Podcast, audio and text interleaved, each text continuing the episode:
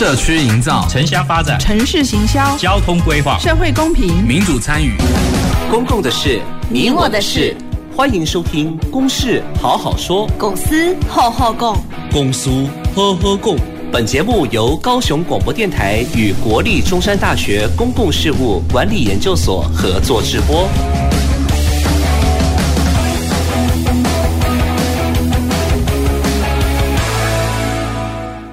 好，各位听众朋友，大家好，大家晚安，欢迎收听啊、这个礼拜的《公事好好说》。那我是今天的节目主持人。中山大学公事所谢正勋啊，那我们节目大家每个礼拜都会有不同的公共议题来邀请学者、专家、社群团体、呃公部门的代表一起在这个空中来做对话交流讨论。那也希望收听的朋友，呃，对生活中的一些公共事务啊，可以有更深入的了解哈，或者是呃进一步的一些思考哈。那我们今天。呃，要谈论的主题，我想现在也是我们呃，不管是在生活中，呃，或者是目前，呃，应该说不不是目前，或者未来啊，这是一个很长远的一个重大的议题，就跟我们的一个国家发展也是有关系的。好，那我们今天的主题叫做呃，转型近邻城市，高雄准备好了吗？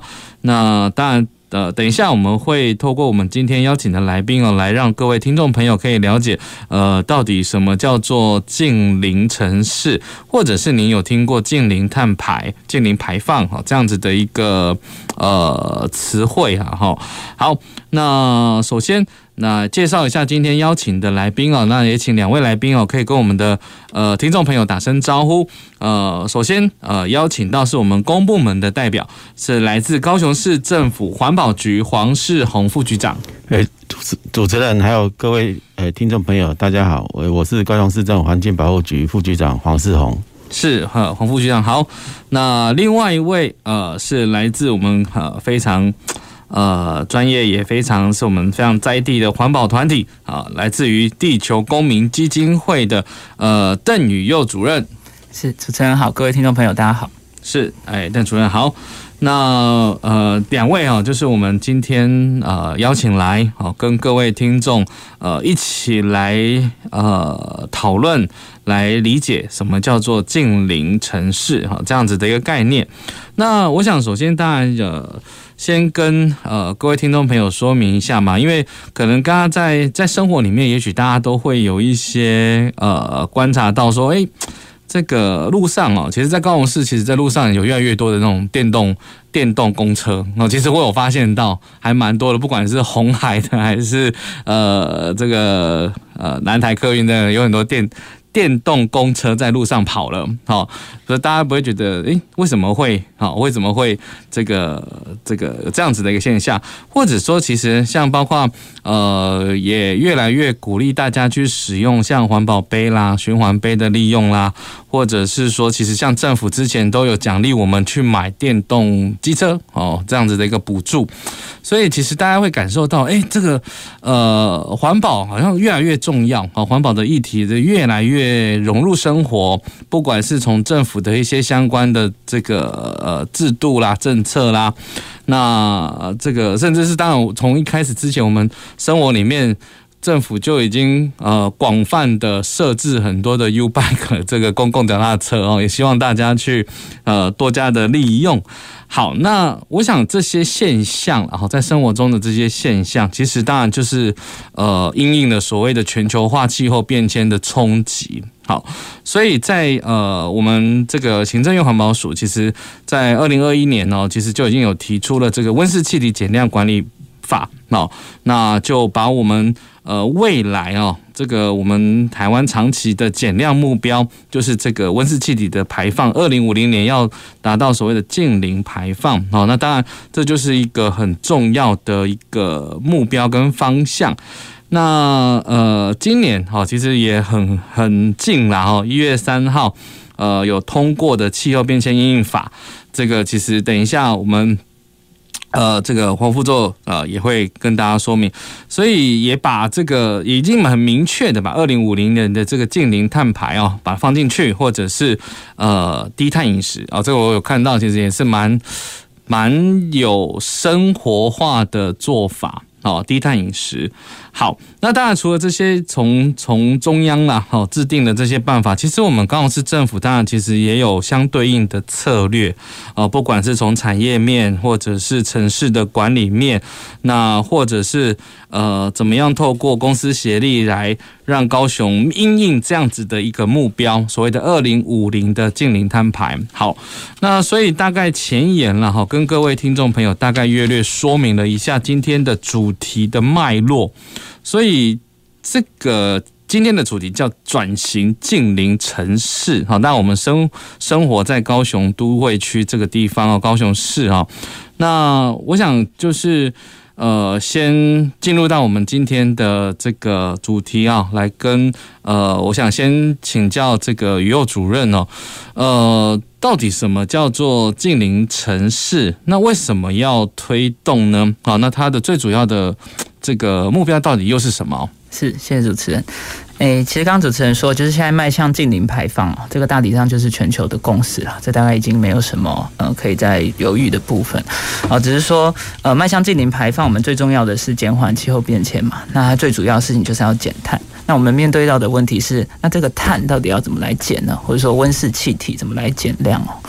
那所谓的近邻城市为什么重要呢？其实我们看到的地方是说，因为不同的地区啊，它会有不同的碳排放来源啊，甚至不同的排放量。我们举一个很显著的例子哈，比如说台北市好了，台北市的碳排放里面哦，其实有七成哦是来自于所谓的住商，那住商就是我们现在可能大家看到的说，呃，用电啊。冷气啊，灯光这些，我们平常的生活需求为主。那另外两成呢，其实是来自于运输的部门，也就是我们一般在路上跑的这些呃烧汽油的车啦，哦大众运输的用电啊，这些加一加占了台北市的九成的的温室气体排放哦。那可以看到的是，如果我们用高雄来比的话，高雄的温室气体排放量在量上哦，它是台北的五倍，而且其实高雄里面有。一半就是五成，它的温室气体是来自于所谓的产业啦，也就是我们可以看到，比如说钢铁业炼钢，它会排碳。啊，比如说石化炼石化业炼油等等这些的温室气体排放。啊，再加上未来哦电子业，就是大家知道台积电要来高雄嘛，那这些。呃，大家知道半导体业其实是很吃电的产业，这些产业进来在高雄，包括用电，包括直接的碳排放占到高雄的一半，那就会看到说，哎，其实不同的地区它碳排放来源不一样，那我们当然要用不同的做法，这其实是很明显。就像我们日常生活，我们可能想说我们要去存钱，对不对？那你要存钱，你第一件要做的事情应该是去记账了，因为你要知道你的开销到底是花在哪里嘛，哦，你是出去喝酒啊，去消费啊，还是旅行？那你才可以知道说，哎，我从哪里来省钱，那其实减碳的道理是一样。那每个人用不同的方式节省开销存钱，其实每个城市也会要用不同的方式去减碳啊。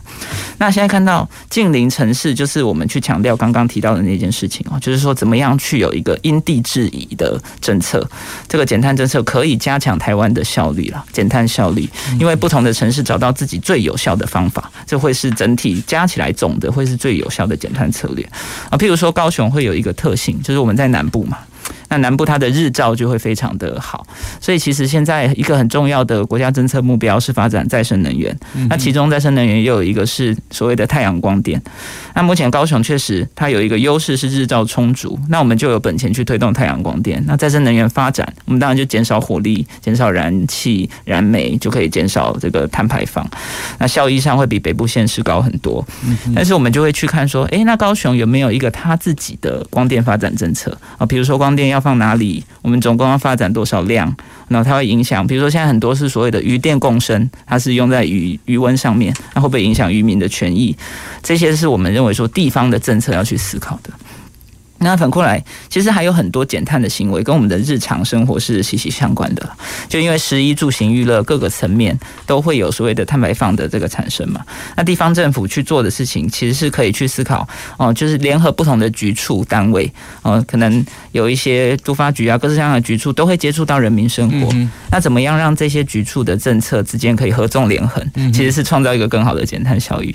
哦，我随便举一个例子，比如说现在大家在高雄生活的市民朋友会知道。要说奥子底其实有个神农市集嘛，是哎、欸，还蛮好逛的。是 就说那边会有很多在地的商家啊、小农等等。嗯、那大家知道，在饮食上面啦，其实碳的排放有一个很大来源是运输，对，那比如说从国外运进来，可能会有很多碳排。那如果我吃在地的哦，我跟在地高雄的商家买，其实减很多碳。那如果大家要鼓励大家去神农市集，那是不是过程中其实有一些可以做的方法？比如说鼓励大家搭捷运去，那你搭了捷运到那边，哎，其实给你五十块折价券，有没有？我拿了折价券，我就更有意愿去消费。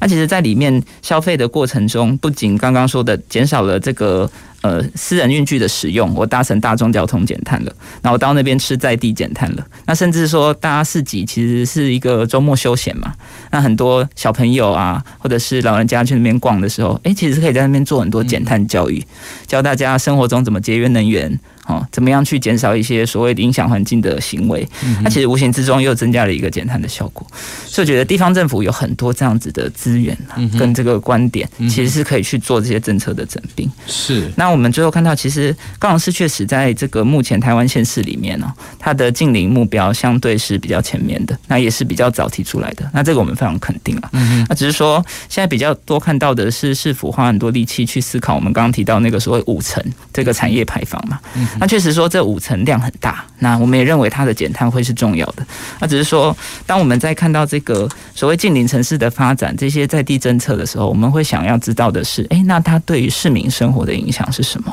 那是否对于未来这个高雄市的呃发展策略有什么样的想象？我觉得这会更是从市民的角度、公民社会的角度去看减碳这件事，甚至有很多在地的创意会被激发出来。是是，对，我想。呃，这个通过尤主任的一个先分享一下哈，对对，近邻的一个概念，我想，呃，为什么这个议题那么的重要哈？因为其实大家都会有所感受嘛，因为这个大家可能会觉得，哎，现在气候真的是很诡异，就是很热哈，越来越热啊，这个气温温度上面就不断的上升哈，然后呃，感觉就很跟。可能跟以前真的有有很大的不一样，所以在气候上面的影响，这个也会影响到不管是农作啦、粮食啦，或者是我们的生活。那因为天气一热，大家可能又要开冷气，那冷气一开又产生了一些温室气体，所以其实。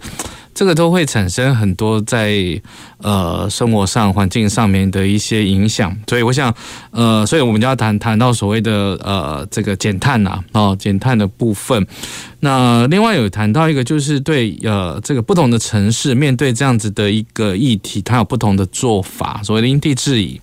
那刚刚确实啊，不管是台北啦，哈，台北这个台北的都会形态，它可能确实蛮大的部分是在所谓的。刚才讲到是住商嘛，就是生活上面的，所以其实，在生活上所产生的碳排，其实影响真的是也很大。好，那高雄是因为有高雄市过去都市发展的一种比较特别的形态啊，工业、工业重工业的都市，所以呃，就确实蛮大的比例，五成哦是来自于这个所谓的呃工业的这一块，所以要怎么去处理？那当然这就是我们在高雄市应该要面对的事情。所以呃，延续下来哦，其实呃，高雄市这边有制定一个叫做。高雄市近邻城市管理自治自自治条例，好，但目前是在草案的阶段，好，那所以我就这个部分可能就要就教于这个呃黄副局长这边哦，就是这样子的一个条例的推动过程，还有它的重点的内容是什么？好，因为其实刚刚呃宇佑主任其实有谈到，其实这需要很多的一些沟通，或者是跨局处的讨论，那或者是跟民间的。一些呃团体来做一些呃交流吧，哦，那所以不晓得呃这样子的一个推动过程跟它的重点内容会是什么呢？好，谢谢主持人哈。那诶，这个其实讲近零哈，应该是有有一个概念，诶，大家诶让大家也了解一下，就是说，其实我们诶这个。使用化石燃料，然后会产生二氧化碳的排放。嗯哼，那这个排放会透过一些技术的呃呃进步哈，然后去呃去减少它哈。那所以这个科技上面呃需要去发展一些呃负碳的技术了哈啊。所以呃我们从国家的角度来谈这件事情哈，其实我们在国发会。呃，已经在去年三月有公布一个叫做《台湾的二零五零》的所谓的净零排放路径以及策略的总说明。那它它基本上简单讲，就是以四个转型两个基础来推动，哈，就是所谓的能源转型，哦，产业转型、生活转型、社会转型，然后两个基础就是这个科技的基础，还有法治的基础。那其中法治的基础就是说，需要透过法律去支撑各项政策的执行。好，所以刚刚主持人也有提到，环保署也是衔命要去推动这个温室气体减量及管理法的修法。好，那当然在今年的一月十号，立法院也三读通过。那我们高雄市其实是一个工业都市啊，哈，我们其实排放量占呃全国的五分之一哦。好，那所以我们呃也更积极推动这个净零转型的相关的工作。所以我们在呃，市府在去年六月哈，市长就是呃在记者会里面有有这个揭露了我们在二零五零净零的排放路径，好，那也同时成立了所谓的净产业净零大联盟，就针对这些工业，好，那更重要就是我们制定了我们高雄市的净零城市管理的自治条例，好，这三大主轴来推动禁令，好，那这个这个自治条例提出来之后哈，在去年六月提出来之后。七月到九月就密集收集各界的意见，哈，那市长也亲自召开了两次的专家学者跟公民团体的咨询的研商的会议，然后逐条来审视，哈，那当然这其中有提出了一些呃事务治理的成绩，然后就是把它提升了，哈，然后包括也有呃也也也讨论到说民众生活受到影响的一些转型的的补助，哈，然后有列入一些各部门的摊预算。哈，还有，加强社会对话的机制，保障落实执行公正转型相关的这个议题。哈，那我们在去年的九月有送市政会议，呃，去去这个审查。那呃，当然后后来因为这议会呃认为需要扩大社会沟通了，所以呃将这个提案哈就搁置。那大概呃我们自治条例哈，大概呃重点哦就是。以这四个转型为基础架构哈，然后去涵盖各局处呃需要做的工作哦啊，包括这个产业的碳盘查辅导啦哈，产业园区的使用洁净能源，然后公务车电动化的时程哈，然后低碳社区的建构以及民众生活转型，包括还有这个呃精灵教育哦，总共有三十条哦，大概是。呃，一个推动的历程是这样子。嗯哼，是，OK，好，所以呃，这个历程呢，这个包括呃重点，然后当然这个就是呃符合从中央到现在的一个一个面向啊，包括能源、产业、生活、社会这几个面向的转型啊。所以其实像呃，如果有持续关注我们公司好好说节目的听众的话，应该知道上个礼拜有。上个礼拜的节目也才谈这个再生能源这件事情哦，所以其实应该也在谈到呃再生能源能源的转型很重要啦，不管是呃这个呃太阳能哦，像包括现在光电的议题也是蛮多的，或者是呃这个要重电的问题啦哈，这些都是呃，所以这其实都影响的蛮蛮蛮广泛的哈，所以但。当然，我想呃，跟听听众朋友的生活面这一块，其实多多少少也都会连接得到。像刚刚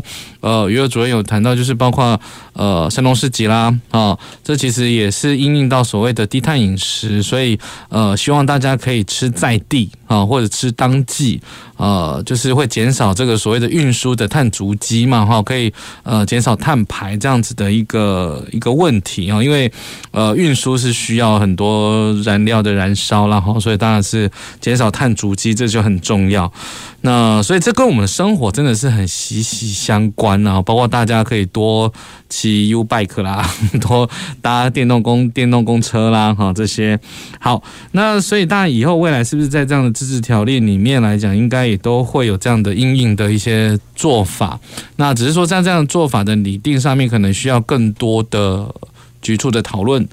那当然，这个部分就是因为我们邀请到今天是环保局来主政，然后环保局主政来推动这个所谓的呃自治条例啊，怎么样去推动近邻城市？好，那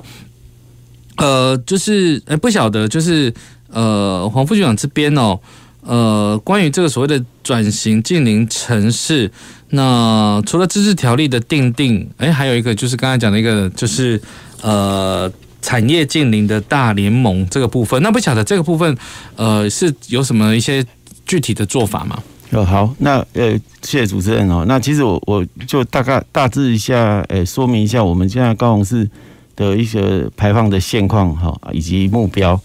然后再来说明呃四大转型进行推动的一些呃这个具体的这个做法了哈。那其实我们现在其实我们每一年哈都会进行我们城市层级的这个呃碳盘查，好，就是盘查一下我们这个城市会排多少的呃这二氧化碳的当量。那我们二零二一年的这个温室气体净排放量是五千七百三十六万公吨，好，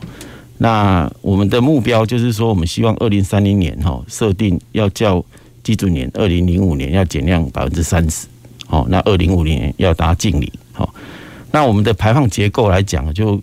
呃工业的部分哈占百分之八十三哈，那住商九九九个 percent 哈，那运输是七个 percent 哈。那这这几个是排前面的哈，那就是说工业呃是超过八成的碳排哈，那所以我们就依据这个排放的结构哈，那推动我们四个转型的呃相关的工作。那其实我们有分短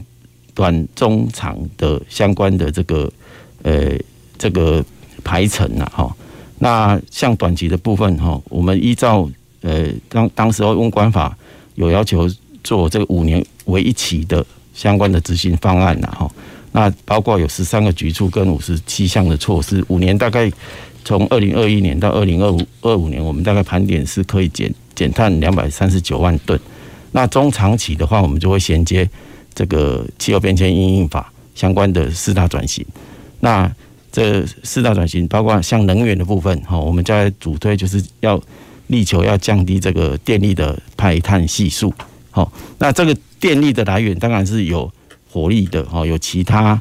呃再生能源的，哈，那我们希望提高这个再生能源的占比，然后这样子就可以呃降低这个电力的排碳系数，好，那在再生能源部分，哈，这个刚刚邓主任也有提到，这个设立目标很重要，哈，那我们呃呃市府的目标就是二零二一到二零二六。要达到一点二五个 Gigawatt 的光电目标哈，那所以市府有成立这个所谓的绿电推动专案小组，好去推动包括公有建物的屋顶，好，然后有一些渔电共生、校园光电哈等等，好来达到这个目标。那另外我们环保局也推动减煤的政策，哈，包括要求这个新达电厂的燃煤机组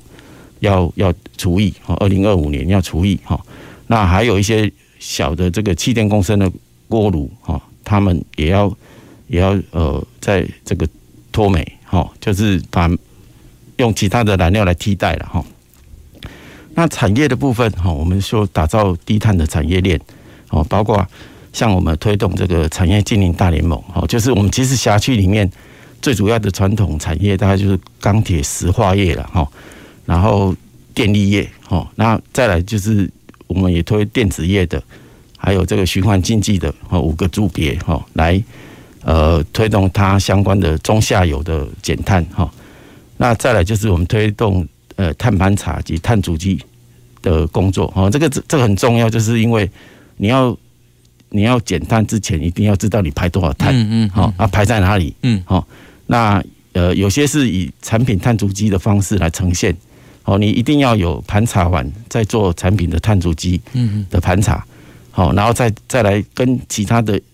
其他的公司来比较，好，那你就可以积极的来减你的碳足迹，嗯，好，这这个是很重要的哈。是。啊，那然后再来的话就是，呃，我们其实像我们的石化业哦，其实已经这些石化产业其实已经走在前面了哈，就是说他们像他们的这些乙烯、丙烯啦哈、甲烷啊、苯啊哈，他们都已经做完呃碳足迹的的计算，好，那他。他用他这些原料的的这个公司哈，也可以接着去做他自己生产出来的产品的碳足迹哈。那像中钢也有完成二十三项主要产品的碳足迹哈，包括什么盘源呐、钢板呐，好，那也有建立所谓的系呃计算的系统哈。那这个都是减碳非常重要的路径哈。嗯哼。那再来的话，就是有我们也推循环经济哈。那底渣，我们的焚化厂的底渣哈，再利用来替代一些这个呃天然的集配料，哦，然后农业的畜牧粪料的藻一藻渣哦，再利用之后产生的甲烷气体来发电，好，那其实很早就就有推动这个工业区的能资源整合，哦，减少这个能源的消耗，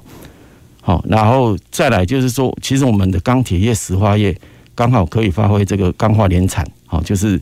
能够让将二氧化碳哦，把它捕捉之后，再再利用成其他的这个这个产品哈。那再来的话，就是生活面哦，我们呃推动所谓的净零绿生活的生活模式哦，在食衣住行娱乐各方面哈，呃推动请这个呃引导市呃市民哈，在生活上面哈改变这个行为的习惯哦，包括刚刚其实有提到的绿色饮食啊，哦绿色消费啦。哦，那绿色旅游啦，哦，这些东西都是潜移默化的行为改变，都可以在未来哈，呃，将这个净零哦，达最后一路的重要的一个一个一个呃动作了哈。那最后就是社会面哈，就是要照顾弱势哈，不遗漏任何人的的理念。那我们也希望透过近邻教育，强化公民的参与的机制。哦，那大概以上大概是我们大概有一些具体的。作为好是好哎，谢谢呃黄副局长哦，这个详细的跟听众朋友说明一下，就是呃面对所谓的近邻城市这样子的一个议题，到底呃公部门呃不管是从过去到现在做了什么，或者是未来准备做什么，我想当然呃都呃非常的有它的一个蓝图啦哈，包括刚刚讲到，确实都要先了解自己排放的这个。这个最主要的这个管道到底源头到底在哪里啊？才能对症下药哈。所以其实呃，碳盘查当然现在也是一个很热门的一个议题，包括在我们呃在学术界，其实大家。这个议题其实也都是呃很重要的去理解，或者是像我们所上也有开这方面课程，在在做一些讨论。好，那对我想呃上半部的节目啊，当然是先让大家先理解哦，大概建宁城市这样子的一个目这个内容，或者是我们公部门做了些什么哈。那当然，其实它牵涉到的面向非常非常的广，非常非常的杂，非常非常的多元。好，那所以呃，我想大家也许刚听，或者是以前有听过哈，当然也许对这样的议题可能呃可能有点熟悉，又不是太熟悉，也没有关系啦哈。但我希望今天的节目是希望让大家可以更更理解到底什么叫做近邻的这件事情。好，那等一下休息呃回来之后啊。我们会在呃，请这个地球公民基金会的余佑主任哦，呃，从民间的观点哦，来看看呃，这个近邻城市的推动的影响有哪些？因为刚刚呃，黄副长其实有谈到，就是包括对所谓的社会面的这一块的转型，其实也许会影响到很多人。好，那所以不管是在影响面，或者是社会沟通面，在建制这样子的一个。的管理办法啊，那到底这个过程里面是否完备，或者是还有什么样需要更加注意的地方？好，那我们就呃休息回来之后，会再继续做更深入的一些交流讨论。好，谢谢。走进时光隧道，踏遍每个街角，城市的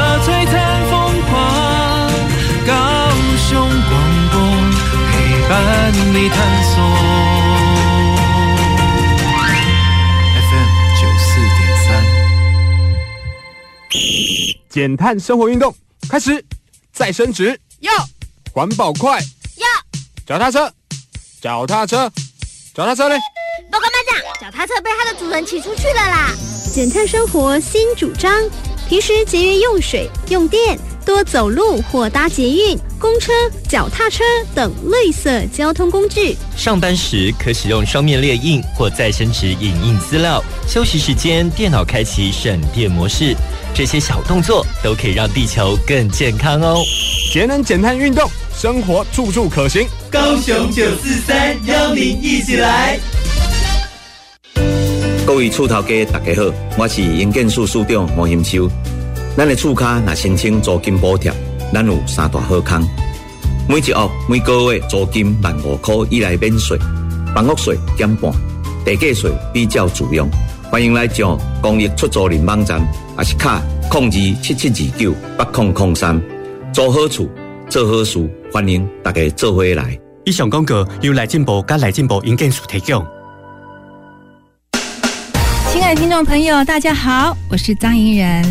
面纹有绝招，清干净、倒干净、刷干净、晾干净，清除病媒蚊滋生源，才是预防登革热最根本的方法。请大家做好环境整顿，落实巡、倒、清、刷。相关疑问，请拨打免费防疫专线一九二二。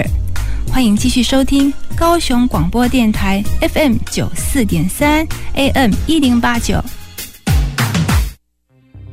我是台大医院北护分院家医科主治医师曹玉婷。小朋友完成疫苗接种后，家长可以在接种现场扫描 Taiwan V Watch QR Code，掌握小朋友接种后的身体状况。幼儿接种后，如果出现像是呼吸困难等疑似立即性严重过敏反应，活力持续不佳、发烧超过四十八小时等症状，请尽速就医，落实防疫好习惯，守护家中宝贝健康。有政府，请安心。以上广告由行政院与机关署提供。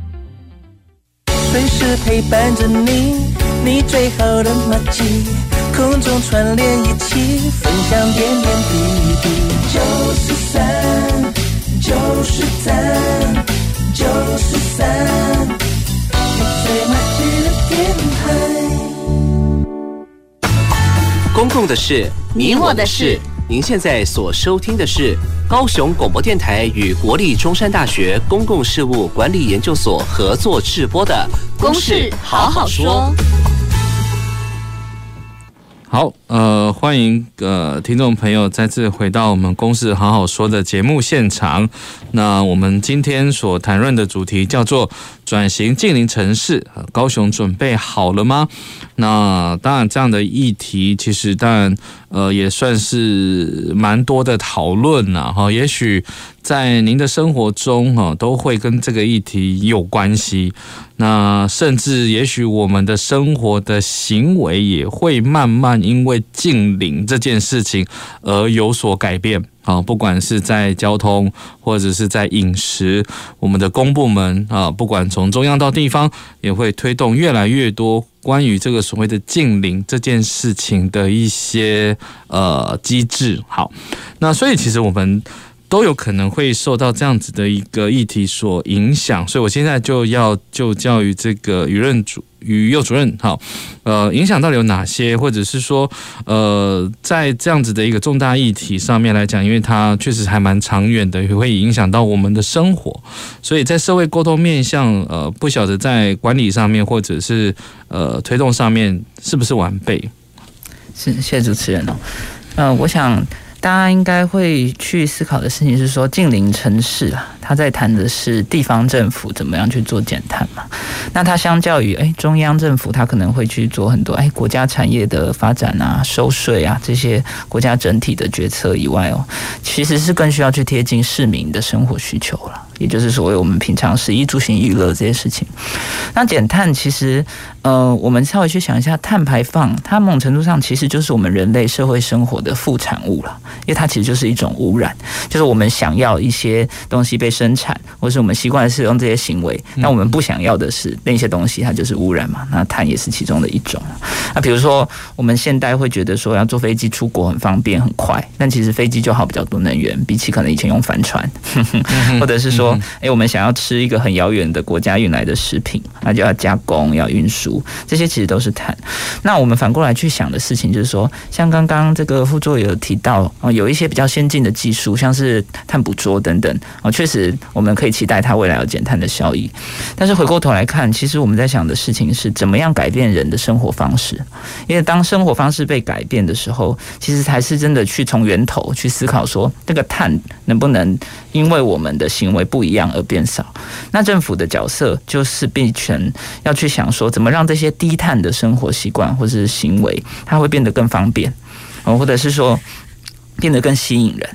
因为像去年，其实 IPCC，也就是说联合国的这个政府间气候变迁专门委员会哦，他提出了一个报告，他告诉我们一件事，就是说，当我们从日常生活这些行为，我们去挑选减碳、低碳的行为做的时候，诶，它其实可以为整个全球带来的减碳效益，可以到四成或七成，这是非常惊人的一个数字哦。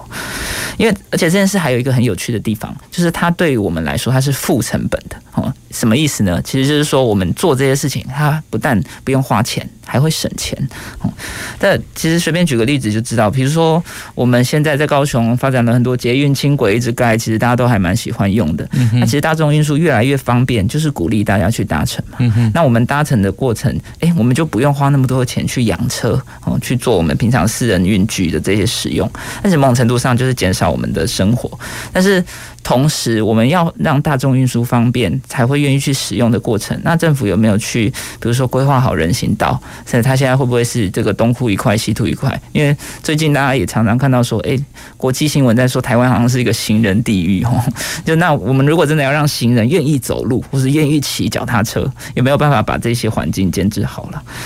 那可是政策，同时它不会只有红萝卜啊，不会只有像我们刚刚说好的地方，它其实也会需要鞭子啊。比如说交通运输政策，它要减碳哦，它不只是刚刚提到电动化了，就是车子变电是一个减碳方式，但更治本的方法是减少车子嘛。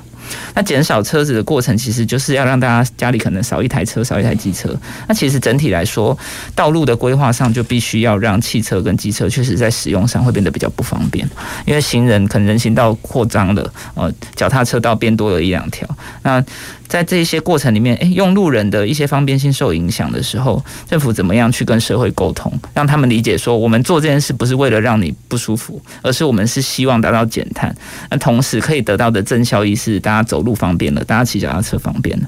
那比如说日本，他在买车的时候，其实是有一个叫做车库法的规定啊，就是说你要有一个车位，不管你买的还是租的。你没有车位之前，你不可以买车。那台湾有没有可能用类似的方式推行？那如果一旦推行，那当然社会上一定会有一些声量反弹嘛。嗯。但是政府有没有办法好好的去做评估，跟社会沟通？为什么我们要做这件事情？这其实是我们比较期待这个地方政府去做的角色，这样。嗯哼，是。对，我想，呃，跟我们生活很很直接关联性的，刚刚宇佑主任有谈到，就是，呃，比如说大家出门啦，哦，你到底是开车还是搭所谓的大众运输，哈，这样的概念。那当然，我觉得以前有一个议题常常在讨论，就是说，诶，可能民众并不是说不愿意去搭乘大众运输，而是，呃，譬如说在高雄好了，也许我，呃，搭了捷运之后。可能还没有到达我的目的地，所以就说所谓的最后一里路那一块，到底要怎么把它补足嘛？哦，不管是用走的有没有好好走，或者是呃转这个公车啊，或者是说有 U-Bike 可以骑，所以怎么样去把最后那一里路可以把它建置的更符合民众的需求？我想大家就会去呃善用了，这个所谓的成本比较低，然后其实也蛮舒适的一种交通的运输方式，所以。当然，这就是所谓的可以达到这个低碳。那它也可以透过一些做法来影响我们的生活上面的行为。好，那呃，包括大家可能在刚刚有讲到在吃啊，哈，可能要更。更注重啊，这个在地的食材，呃，或者是不要有太多的加工，所以会要求，呃，应该说倡议啦，倡导大家要吃原形态的食物，因为在加工的过程可能有太多的一些生产的制程产生的碳。好，所以呃，当然这些都是我们在生活里面可以去改变的哦，只是说他呃，刚刚有主任去谈到，可不可以？呃，透过一些做法，让我们可以更便利性啊，或者是人方便去做一些配合。那我想让这个低碳也好，或者是未来二零五零年的这个近零的碳排哦，可以呃更有它的一个呃接近这个目的目标性哈。好，那所以。呃，需要很多的沟通没有错啊，因为它跟我们的行为是影响很大的。不管刚刚谈到的四大转型哦，嗯，这个转型其实大家听到这个转型，应该都会觉得蛮 蛮害怕，因为它就是改变我们既有的一种生活的模式嘛。所以能源的转型、产业的转型、生活的转型、社会的转型，好，只要有转型，当然有人被受影响，一定会有影响。所以我想现在先请教呃黄副局长这边呢，因为从这个呃公部门这边在推动。尤其我们高雄市是工业化的工业都市，那在能源转型确实能源或者是产业啦，哈，刚刚有谈到，因为我们是钢铁啦、石化啦这种传统产业，呃，所面临到的冲击一定是最大的。只要能转型，它可能一定要在生产的制程上面去多增加了一些成本，好，所以我想一定会产生的一些的。呃，我当然我不敢说是反抗啦，就是说可能会有一些呃困境哈，是配合上面的困境还是什么哈？我不晓得呃，您呃目前有看到的，会可以跟我们听众朋友稍微分享一下嘛，或者是怎么去应应呢？好，谢谢主持人哦。那其实，在高雄市哈，其实最大的这个排放来源就是工业部门了哈。那所以它最大困境也是工业部门，他们要减，其实不晓得要怎么减了哈。那基本上，呃，根据哈国际能源总署所谓的 IEA 在二零二一年提出的全球能源部门的二零五零净零排放路径的报告里面哦，因为它是所有能源的这个这个支出的推估啦哈，所以它这个报告具有呃这个参考价值。那他他就指出说，呃，目前市市场上所有的技术，其实到二零三零年这个减碳贡献主要。来自于目前现在已经有的技术了，所以就还是旧的技术。那要到二零五零年的话，一半的减量是来自于目前仍在示范或者是实验阶段的技术。哦，所以传统工业在转型哦的这个过程里面，短期内还是面临到技术甚至于资金的挑战。哦，那这个是这个是技术上面需要克服。哦，那。当然可以做的，大概就是说能源的转型的部分了哈。就是说，原本有像有些重工业，它如果你是使用碳排放量比较高的能源啊，比如说煤炭，那你就可以转换为呃碳排放比较低的，像天然气来来做你的能源哈。那这个当然，这个未来在在碳有定价之后，其实做经济成本的可行的分析，其实就会比较。比较具有竞争力了哈，那所以我们高雄市就积极推动这个气电共生厂要要来脱煤哈。那另外一方面，这个不用煤的话，那也可以使用一些像呃混烧这个 SRF 哦，这个这个比较碳含量也比较低的哈，那来来来当做这个燃料哦，所以除了减碳之外，又可以同时处理高热值的这个所谓的事业废弃物哦，那。达到循环经济的效果。那即使这个循环经济的概念哦，其实也是根据统计啦，就是全球有百分之四十五的碳排放量是跟产品的制造有关系的。哦，那呃，产品制造里面哈的项目里面，像食物、哦钢铁、水泥、塑胶还有铝这五类的产品的碳排放量又占了其中的百分之六十八。哦，那只要这这些。生产的过程里面，透过新兴技术的方法，又可以减百分之五十五的碳排放量。好，那也就是说，这个这个循环经济哈，就是就是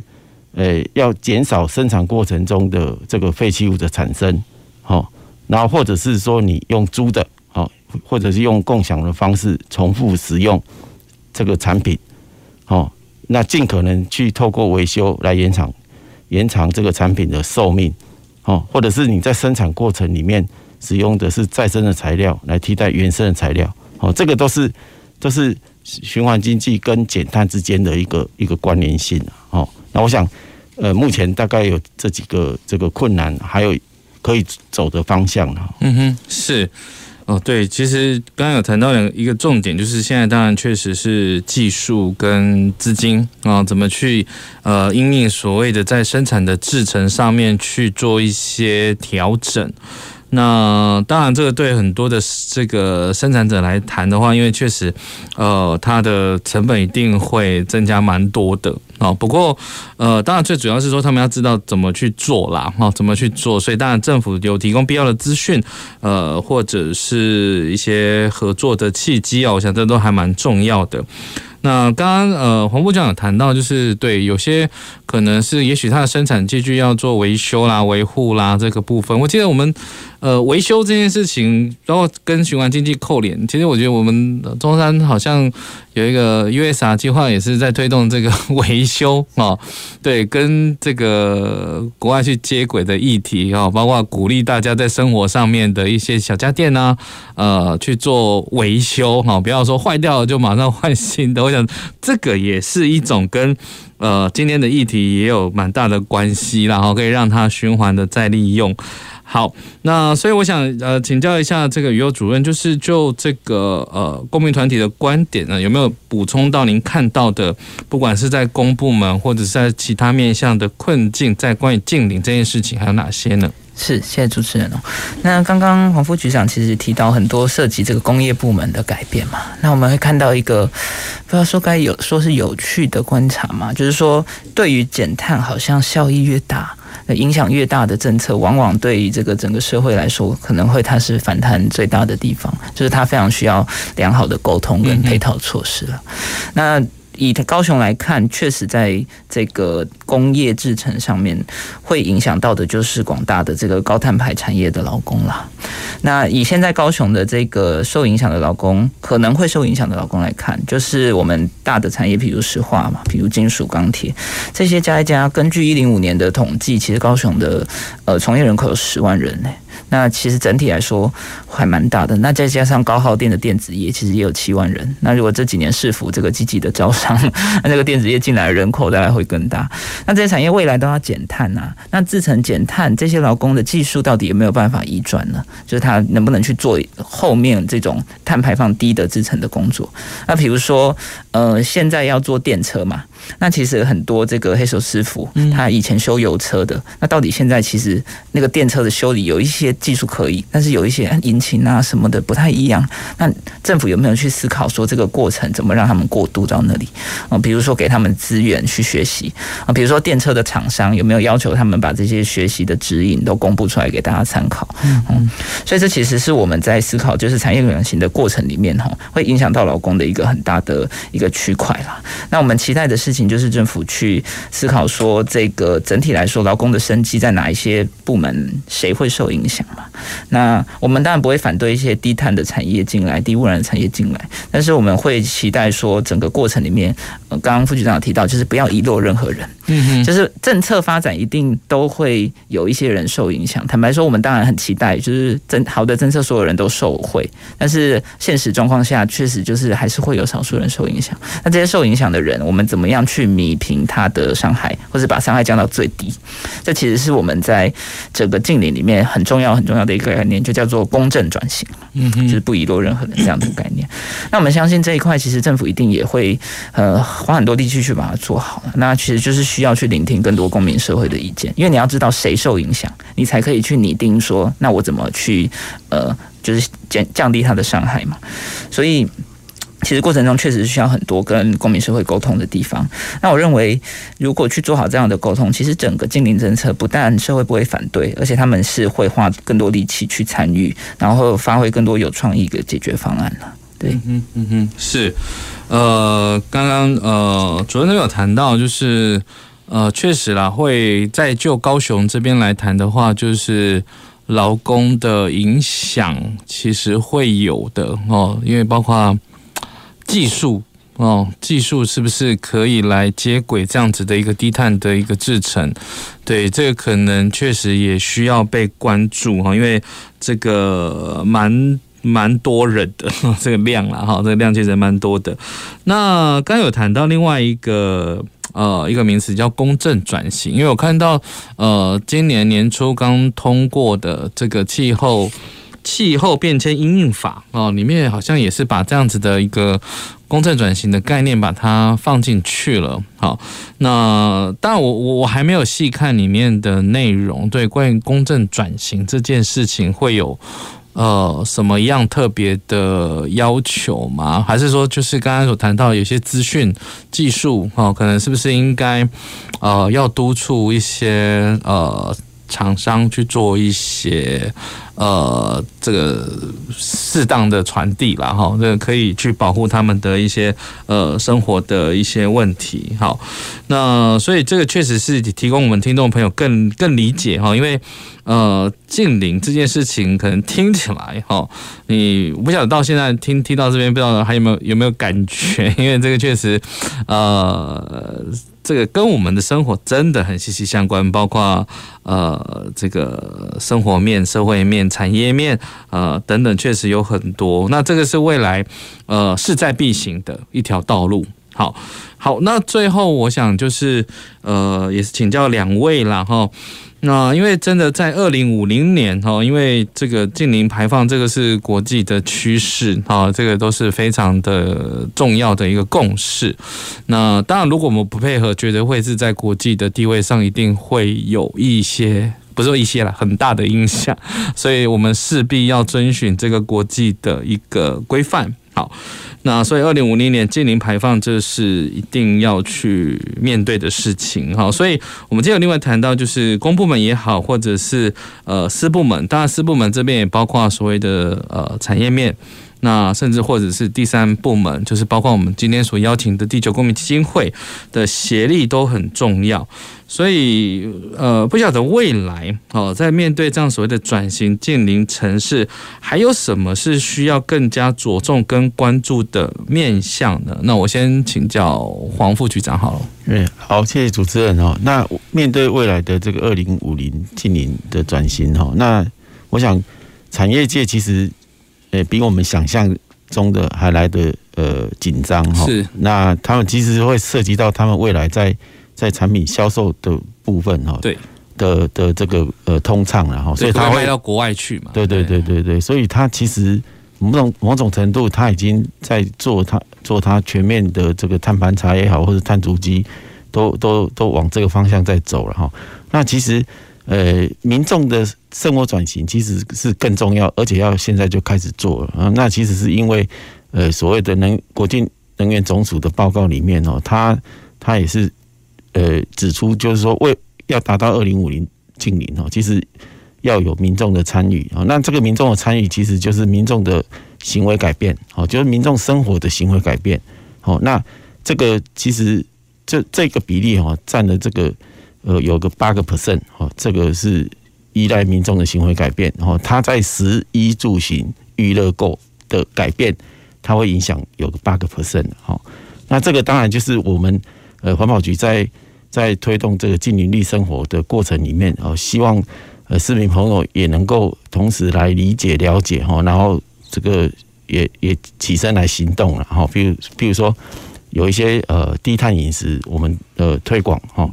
然后这个友善环境、绿时尚，好，跟针针对十一亿的部分，好，然后居住品质的提升，好，包括建筑节能，好，然后推广这个绿色标章，啊，绿色采购，然后推动这个使用取代拥有，哦，就刚才提到这个循环经济的这个部分，好，尽量延长这个产品的这个生命周期，然后呃，低碳运输的网络的建构，好，然后我们刚好是有很。很完善的这个公共运输，哈，那最后一一里路的这个 U Bike，哈，那未来，呃，当然就是鼓励大家，呃，能够多用这些共共享的电动的运具了，哈，那大大概，呃，只要是民众开始参与了，那开始选择了低碳，甚至于，呃，这个低碳的产品，哈，那也会影响到生产端的一些改变啊，好，那我想这个。呃，大概是呃，需呃，大概是我最后面的这个这个呃呃呼吁了，是，是。对，所以我想那个呃，洪部长这边有谈到，确实，因为像产业产业界的转型，势必会受到所谓的未来市场竞争嘛，跟国外的一些市场竞争，所不得不去改变它的制程。哦。那因为这个也是国际规范。那在所以刚刚有谈到，就是民众参与啦，就是我们的行为的改变会有八趴的影响，这其实也是蛮大的。好，所以其实呃，跟我们还是一样啦，哈，息息相关，息息相关的重要性。好，那不晓得于主任啊怎么看？是，嗯，我觉得刚刚黄副局长讲的非常好，就是所谓的民众的参与要怎么来落实啦。那我自己这边想要举一个亲身的例子，就是刚刚主持人有提到所谓修理运动的部分哈，就说现在其实在这个延长物品的使用寿命，它是一个相当重要的减碳策略。也就是说，我们的这些东西在生产端它怎么更坚固、更耐用？那我们拿到消费者使用的过程里面，我怎么让它它是可以容易被修理的？因为其实很多东西大家想要继续用。他那常常说，哎、欸，我要拿回去修的时候，厂商跟我说停产了，我的零件没有了。嗯、那我想要。继续使用就不可能，那其实是一种无形中的浪费，也是可惜啊。嗯，那其实现在全球在兴起的这个修理运动，就是在讨论这件事，要怎么样让物品它的使用年限可以更长。厂商其实要保持一定时间的的维修。那其实这在台湾也是一个非常有活力的运动，就是到处全台各地有很多修理团队啊，像高雄是一个小家电诊所，那其实我也是自工了。嗯，那我们自己在外面其实就是会去修这些小家电。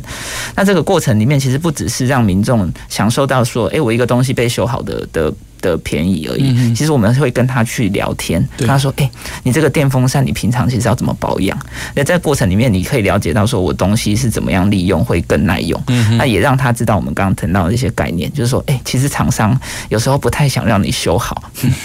那这个过程里面，其实大家就会去反思，就说，哎、欸，我到底我们想要的一个使用物品的的习惯跟这个生产的模式会是什么样啦？那可是其实，嗯，在。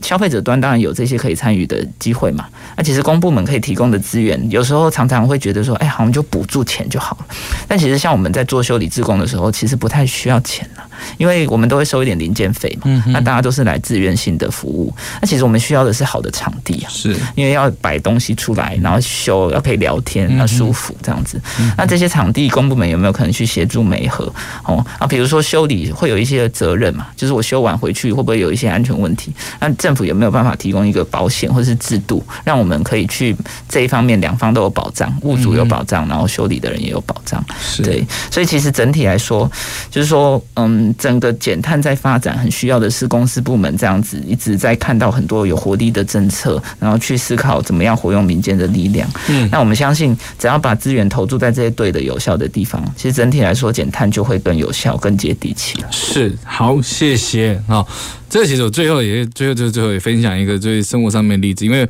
最近家里的灯管坏掉，T 五的灯管我要去换，结果到这个水电行告诉我说 T 五灯管已经停产。所以他要换，就是换整组的 LED 灯座哦，所以我相信未来大家一定会越来感受到，哎，这可能跟过去会有很大的不一样了哈。从消费的一个部分来看到，好，那我想今天的转型近邻城市哦，很重要的议题哦，那也非常谢谢两位来宾哦，带来一个精彩的意见分享。那也谢谢听众朋友的收听，去了解近邻跟我们的关系哦。那在这边也最后提醒一下各位听众朋友，因为下个礼拜因为年节我们会停播一次，那一月三十号，请继续收听我们公司好好说的节目。那祝福各位听众朋友兔年行大运，好，再会。公事好好说节目由高雄广播电台与国立中山大学公共事务管理研究所合作制播，每周一下午五点三十分进行到六点三十分。谢谢您的收听。